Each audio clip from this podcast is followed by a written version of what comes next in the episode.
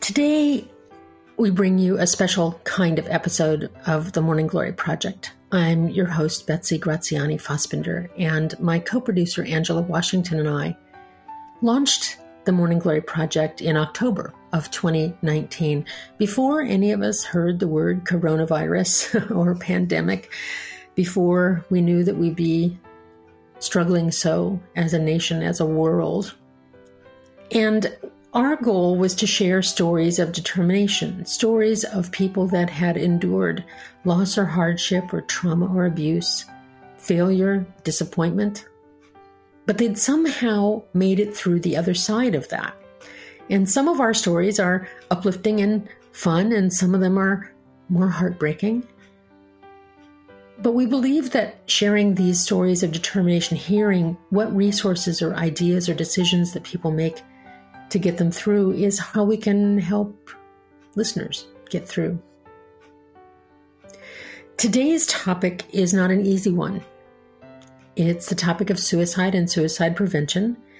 And I want to tell you that even though it's a difficult topic, these are truly inspiring stories that we're sharing today. And I share them because I am a suicide loss survivor. I have lost three beloved members of my family, three men in my family who took their lives. And I'm convinced that each and every one of them, in one way or another, felt that the world would be better off without them. And I can tell you that they were wrong. So I put this out for you if you are struggling with suicidal feelings or if someone you love is struggling. And to hear the inspiring story of these two gentlemen, I believe can help. I also want you to know that there is a National Suicide Prevention Hotline. That number is 800 273 8255. I have this number in my wallet, in my phone so that if I encounter anyone who's remotely feeling depressed and not telling, or telling me that they are, that I can share that number with them. You don't have to be the solution for somebody. You can just be a resource and you can just be somebody that cares. So today, we have two Kevins on board, and one is Kevin Briggs, and he is a retired California Highway Patrol sergeant who spent a decade patrolling the Golden Gate Bridge. He became a trained negotiator and handled four to six crisis calls a month on the bridge. And these challenging but rewarding experiences earned him the nickname the Guardian of the Golden Gate, and he wrote a book about that. Kevin brings a special brand of compassion, a lack of ego, and a kindness that's extraordinary.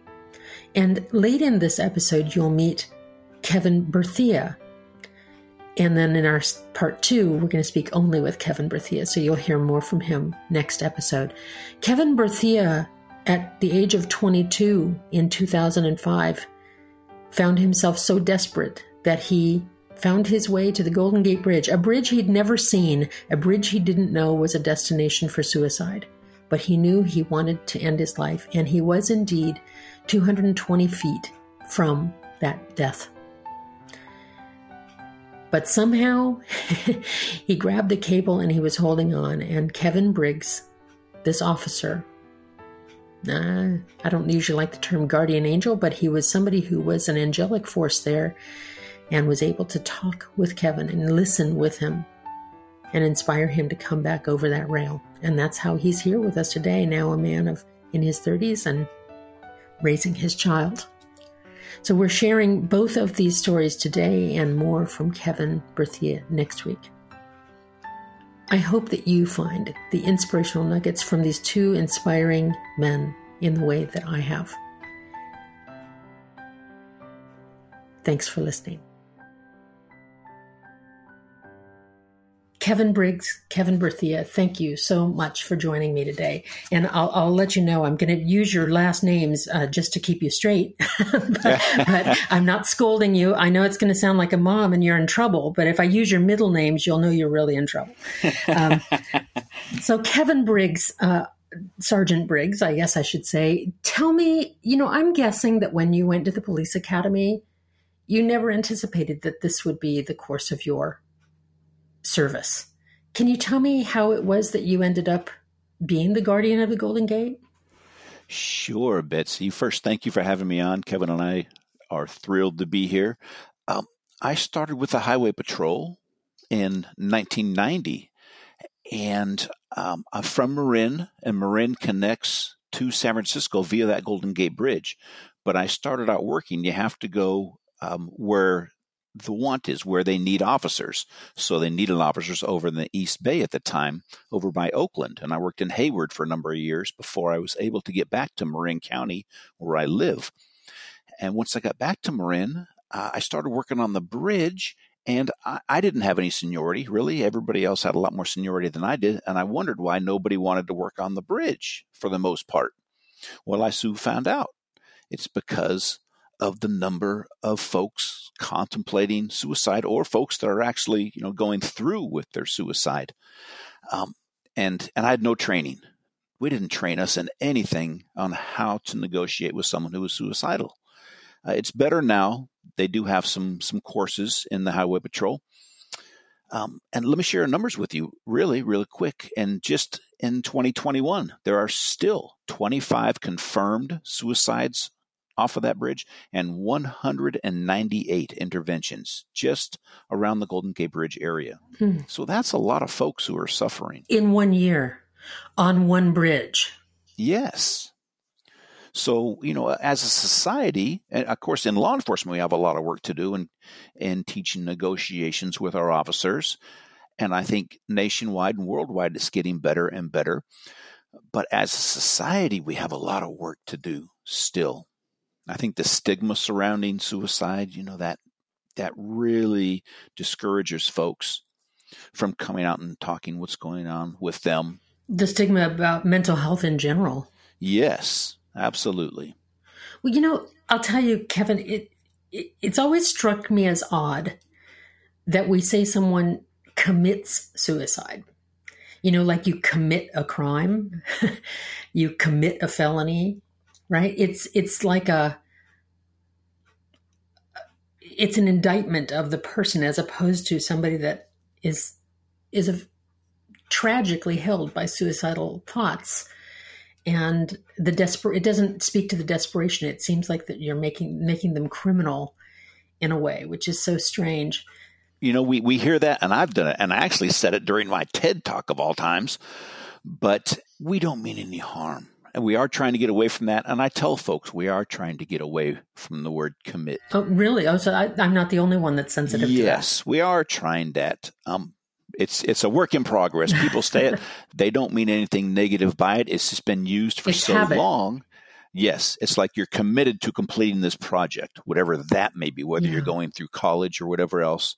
Right. This just happens to take on a negative connotation. Right. So it is, like many other things, a work in progress.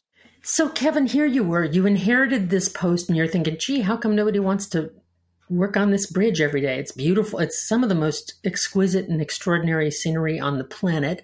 People come from all over the world to see this bridge, and it. I have driven over it so many times I can't even count, and every time it's a wonder. But for you, here you inherited what seemed perhaps at first a plum assignment near your home and on this beautiful, iconic landmark. But then you discover that it's not that. You discover that it's a suicide destination, if you will. And what was it like for you to, to begin to enter that world? Like you said, without training and warning, really. Right. It was, uh, it was very tough to, to put it lightly, to put it mildly. Um, because I had no training. I didn't know what to say, how to act, how to approach these people. I'm thinking, if they jump, am I in trouble? You know, all these things are going through my head. And it was terrible. I think it was very much a disservice to those folks who were contemplating suicide, wherever they were, be that on the sidewalk, over the rail, in the parking lots, but also to myself and the other people who would contact us. Because I, I always say, uh, I'm not the only one doing this type of work. There are other people now. But, you know, it, It hurt, really. Well, I would imagine it's a trauma for you. It is. Absolutely. So you didn't quit? No. Why not? what drove me to get further into negotiations was the look on people's face, the look in their eyes when I would look at them standing over that rail. I could see the vast majority wanted to live, but they didn't know how to get out of their situation. Hmm. And also, when they would come back, because I will tell tell folks, if we get a chance to speak with people, most of the time they will come back over that rail. They're looking for somebody to listen to them. But the look in their eyes when they do come back, it's almost like a, a little baby's eyes to where the innocence is there. Hmm. They're scared, they're excited to be here still. Um, Relieved? Yes. So that's what drove me to want to get into this. When you go into law enforcement, there's a lot of different options, whether you want to try, um, especially with the highway patrol, because throughout the whole state, we have planes, we have helicopters, we have uh, canines, you know, all sorts of different things.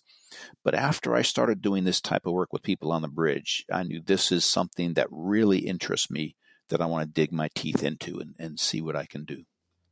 Well, so it's something you never aimed for, but you discovered a, a passion, if you will, for this particular kind of work. And I'm wondering about you as a person, not as an officer. What do you think, in your own experience, made you somebody who could resonate with this work? You know, I've had a lot of trauma in my life, and I had uh, testicular cancer when I was 20 years old. It was stage four, spreading hmm. throughout mm. my body. I've had some head injuries. Uh, my mother died from cancer when she was just 49 years old, and watching her die in front of me and closing her eyes. Um, I lost my grandfather to suicide.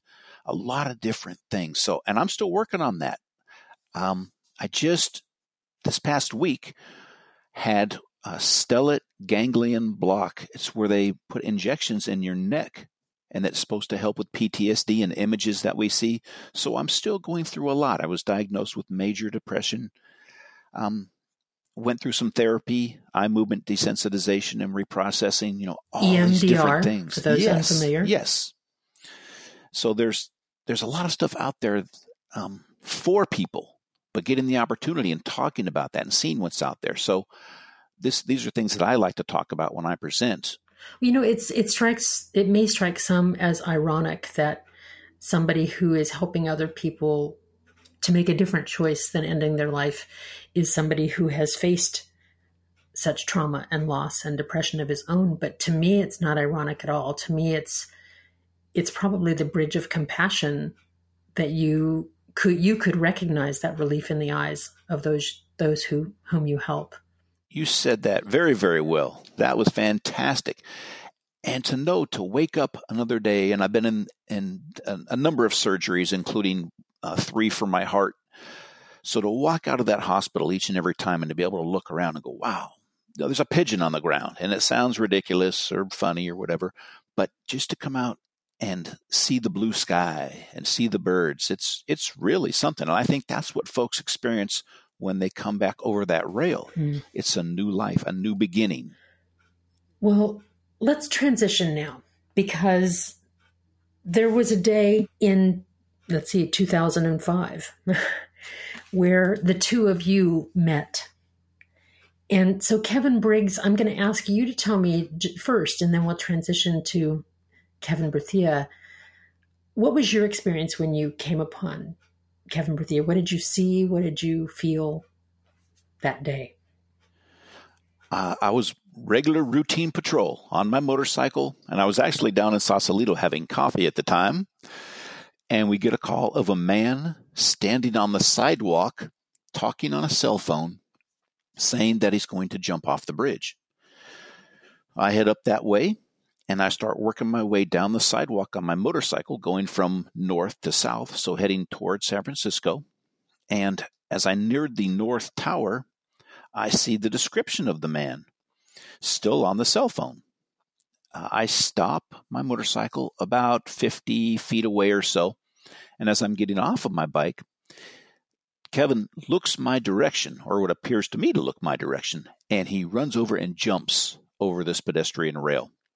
Now, when he did that, I yelled out something to him, and I can't remember what it was, but he reached out, grabbed the rail, swung around, slammed into it.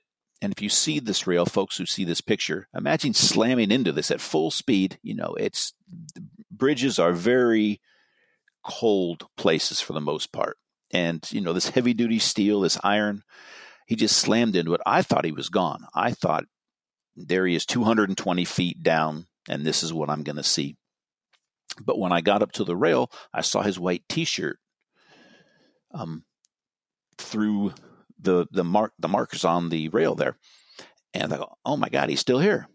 So then I did my typical of what I've learned to do, or what I like to do, is I stay back a ways, and I raised my right hand, open handed, and I said, "Hi, I'm Kevin.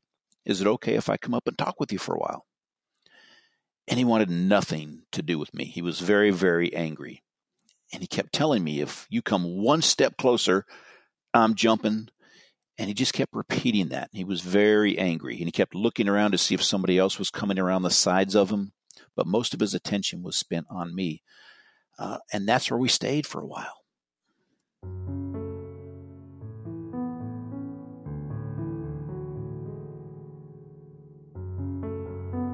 So, Kevin Briggs, I want to explain to those that, that don't know that the uh, structure itself of the bridge. So, Kevin Berthia went over the side of the rail. There's a, uh, he was then below where where the the road where the cars go. He was kind of on the on the bridge, but below, kind of under the edge of the bridge, and you could just barely see him over that over that yes. ridge, right? There is a like an I beam that parallels the bridge, but around the two towers is the very very small pipe, and uh, you know, God only knows how he did it, but he landed on this pipe. And what you don't see in the picture, if folks get a chance to see this picture, is what's below the pipe. There is nothing. It's air 220 feet down to the water. So that's it.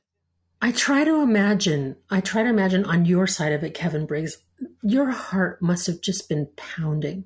It was. How do you calm yourself enough to focus in that moment? You know, I say a little prayer when I'm coming up to these, and then I try to do some heavy breathing if I can think about it, because I'm also trying to think of what I'm going to say and how am I going to react. Sure. And is it me that they'll even chat with? As a negotiator, you need to know and realize if I'm not making a connection, I want to get somebody else in because I, I tell folks and I teach negotiators this this is not the Kevin Briggs show. It's about those individuals who we're speaking to. So I'm trying to finagle all this in my so mind. You're assessing too. Yes. So it's also interesting that you introduced yourself as Kevin, not as Officer Briggs, not as Sergeant Briggs, just as Kevin. What I'm trying to do with that is personalize things. And I'll start with me. You know, my name's Kevin. It's um, I think just coming up and walking all the way up there and not even introduce myself at all, or which I've seen happen, or I am Sergeant Kevin Richard Briggs, California Highway Patrol. I'm thinking in my mind, if I'm in Kevin Berthia's situation, who cares? Does he even see a guy dressed in a uniform? What is he seeing? I think they have so many things going through their head. If I can just tell them my first name and try to personalize it, and then if they allow me to use their first name, we're starting this off on a good note. Well, it's about making that human connection, isn't it? Outside of your roles and your stations. We can leave any kind of, you can leave the black white thing out of it, you know, everything else, gender, whatever it is, you can leave the highway patrol out of it. It's just two people talking. So, Kevin Berthia, tell me, if you will, first of all, I just want to say, I'm so glad you're here. I'm so glad that you climbed back over that rail. I appreciate that. So it's beautiful because we know the happy ending of this story. Um, but can you tell me, first of all, what was it like to, for you to encounter Kevin that first moment? I was angry, uh, to be honest, um, because I, I, I come there to do, you know, get myself out of pain. Um, you know, I just, I, I, I had exhausted all ideas of of trying to you know talk about this at this point and that was my last hope like you know uh, just getting to that water and he and he he stopped me. So initially i was i was probably more angry than i've ever been in my life. Hmm. which is it's so funny because i would guess that most people wouldn't think what they would encounter in you is anger but it would be more like fear or sadness or sorrow. But they say that anger turned inward is depression, and maybe depression and sadness turned outward is anger. I'm not sure. yeah. So here you are. You see this hand. Do you see his hand come over the bridge? No, I mean I don't. I don't really. My mind is so all over the place because I had you know a couple seconds before even you know getting interrupted. I was bracing myself for imp. Like I knew it came a peace over my heart because I knew that it was over. Like I w- it was over for me to like I, I was done with feeling like a burden. I was done with waking up feeling worthless. I was like I was done. So I was completely just exhausted and and just thinking like, okay, it's done. So knowing that I'm on a ledge and I'm half of me knows I'm on a ledge, half of me knows everything going on around, and it's just it's so overwhelming for me because I, this is not how I planned this to be. I didn't drive to the Golden Gate Bridge to get on a ledge and, and have a conversation. Like I drove to the Golden Gate Bridge to jump off of it. Like it was never in my wildest imagination, in my wildest of wildest of imaginations, what I have thought that I put myself in that position. Um, for one, I'm scared of heights. For two, I hate being cold. So I'm never going to put myself, you know, in that type of situation because, you know, it's 220 feet in the air and it's, you know, 40 degree wind chill. It's San Francisco, you know, San Francisco. It's just, I got t-shirt on and some shorts. So everything in my brain is just I'm angry, I'm frustrated, and I'm just overwhelmed at this point. And so you leapt over the bridge, but something made you grab that one cable.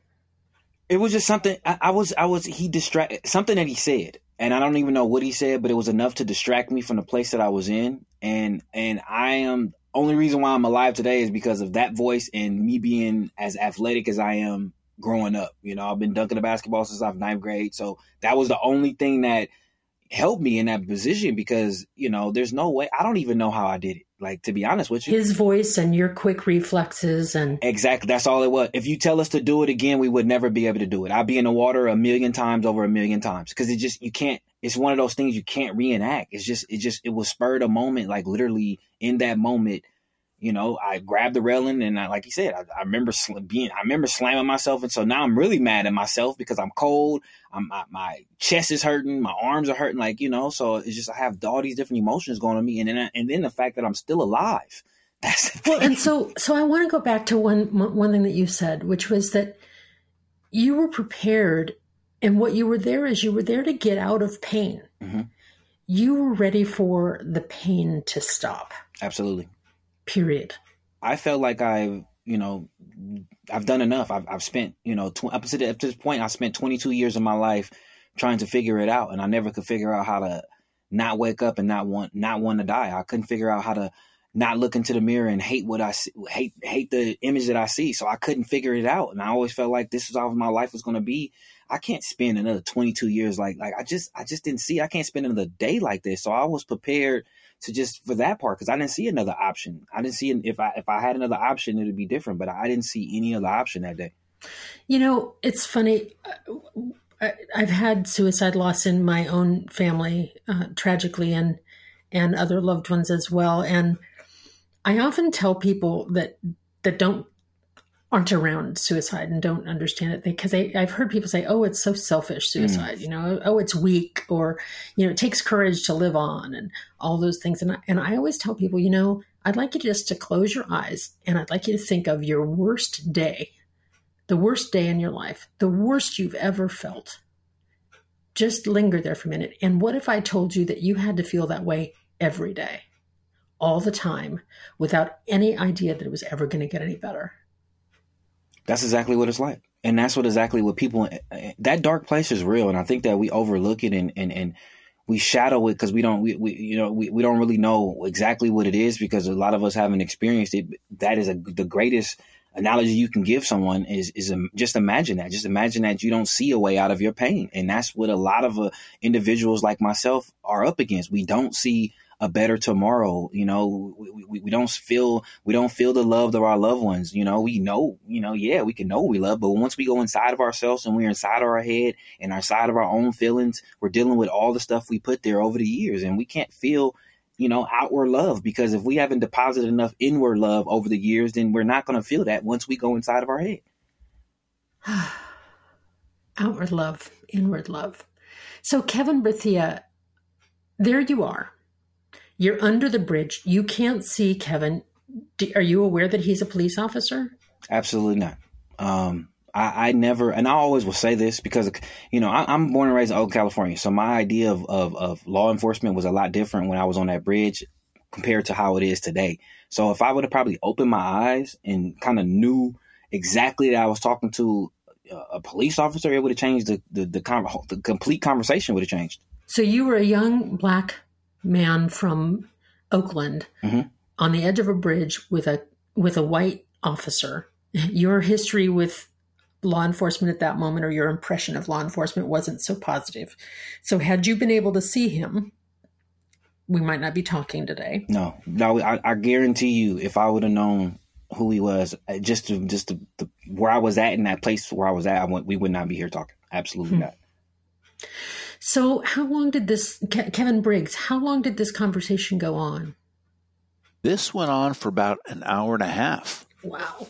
With Kev talking the vast majority of the time, which is perfect as a so called negotiator. This is what we want. It allows them to vent, it allows me to gather information. So, you know, in this world of negotiations, uh, this is a, a great setup when you have someone who's willing to talk. Mm.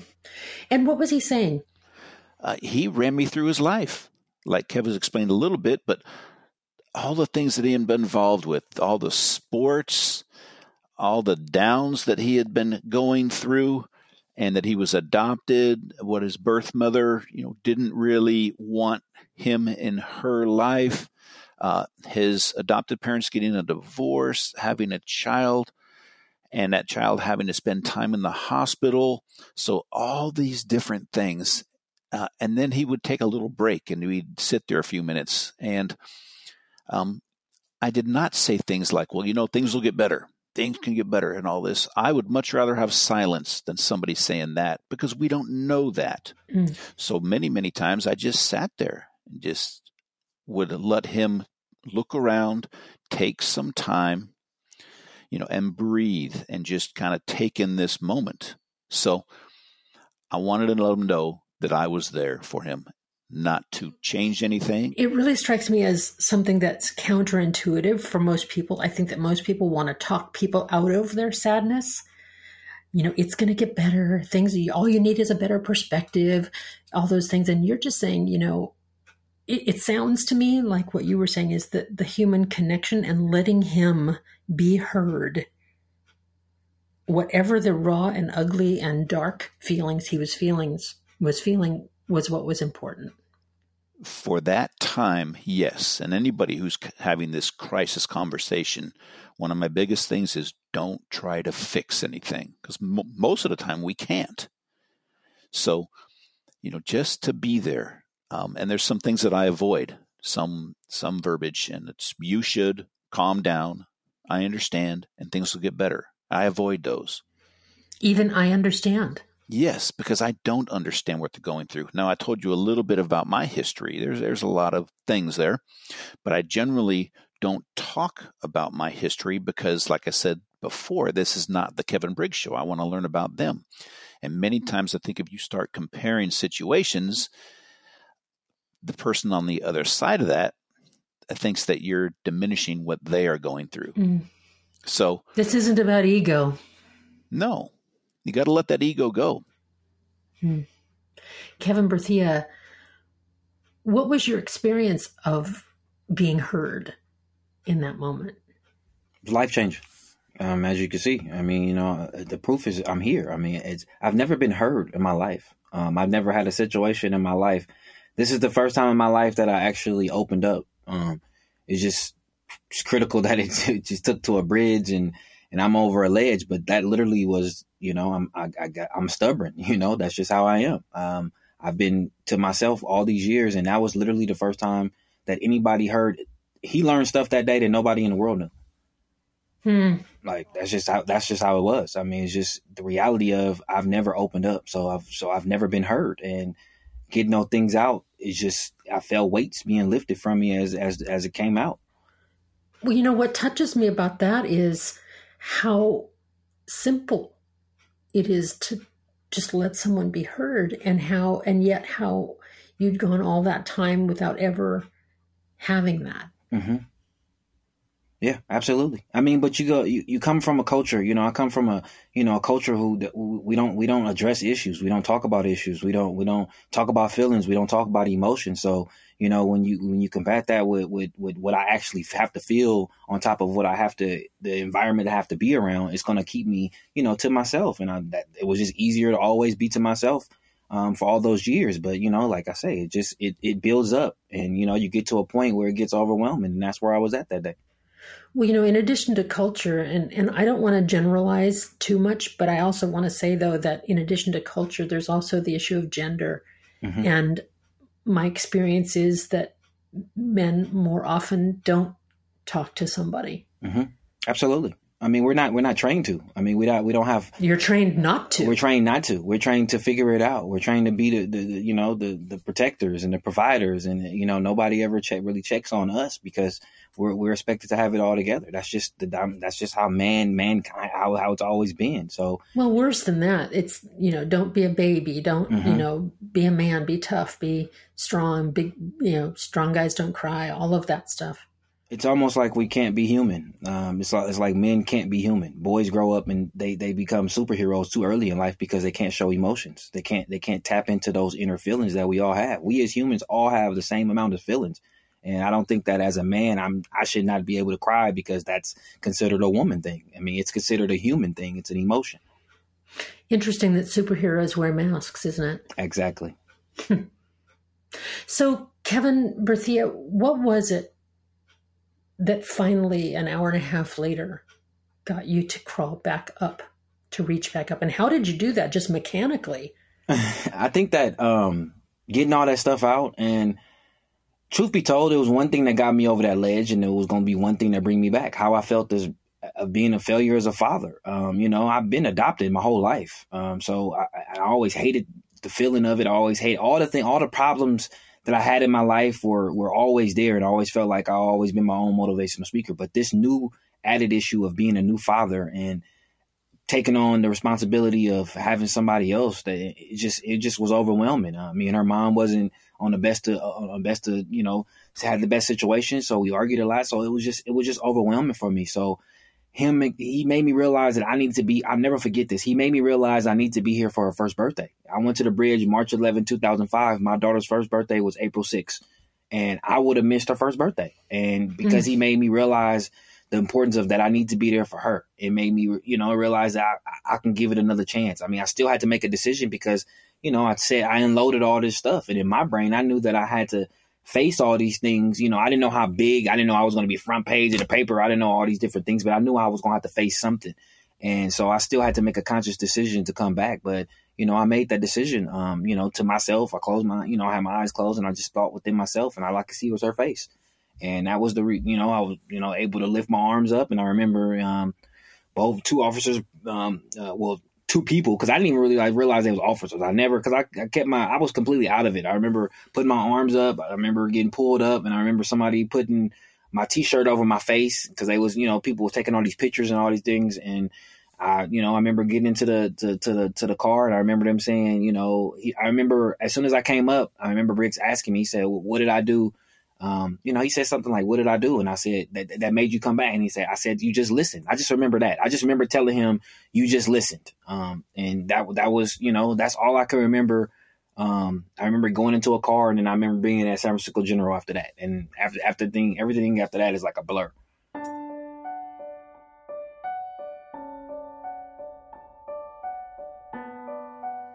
And Kevin Briggs, what's that moment like for you?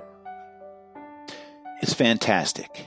It's it's a win for him.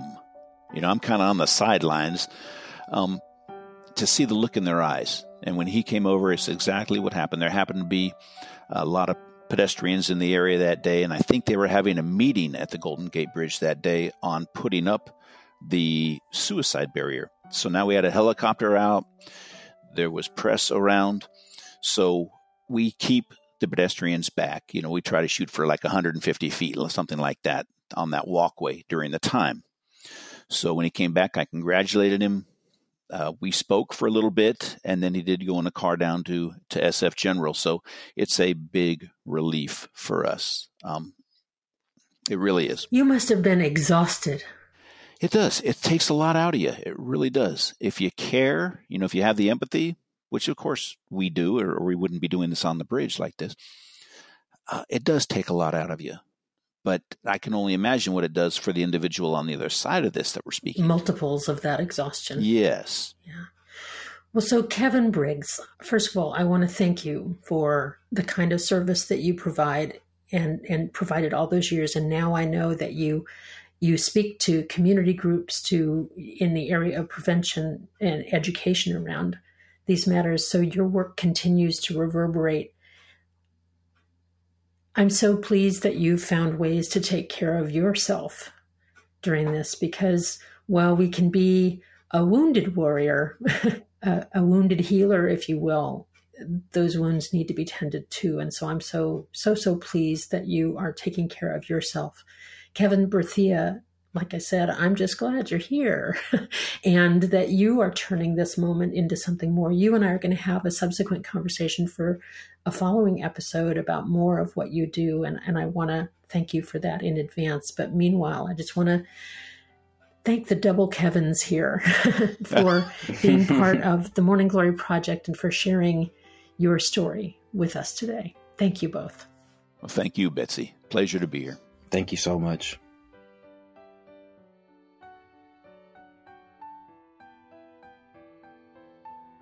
When I think of my conversation with Kevin Briggs and Kevin Berthia, I just